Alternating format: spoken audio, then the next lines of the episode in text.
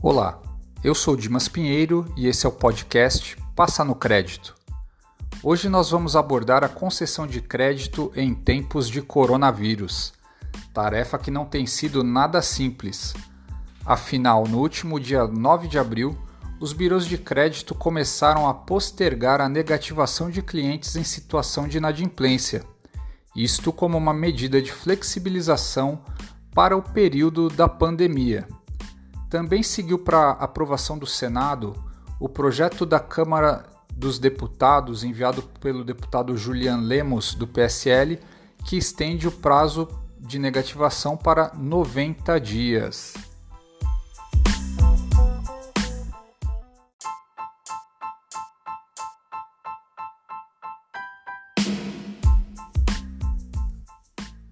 Isto significa que todos os clientes que entrarem na inadimplência não terão sua informação negativa divulgada ao mercado de crédito.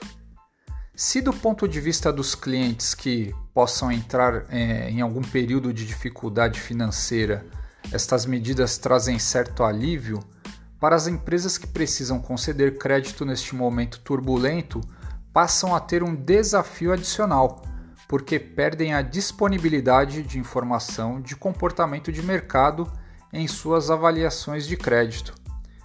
E afinal, isto faz tanta diferença em um momento em que todo o mercado está de pernas para o ar? Como as instituições de crédito estão contornando essa situação, digamos, bem inusitada?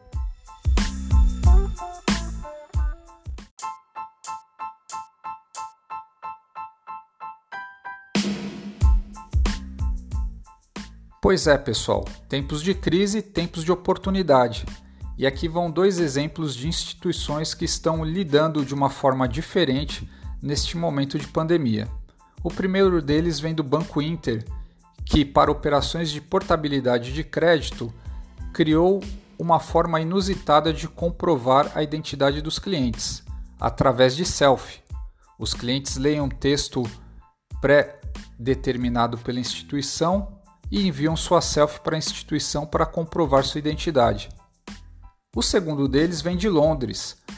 Uma startup de crédito desenvolveu um modelo de machine learning que consegue determinar em diferentes regiões de Londres onde os imóveis vão se valorizar mais ou menos e com isso conseguem adicionar um valor de crédito para que clientes que querem comprar os imóveis pela primeira vez possam aumentar o valor de entrada dos seus pagamentos.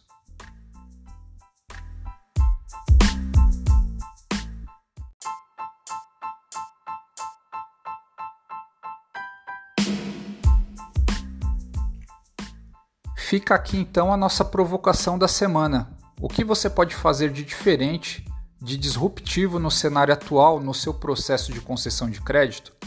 Certamente temos uma oportunidade sem precedentes, tanto para inovar quanto para auxiliar milhares de famílias neste momento tão delicado do mercado.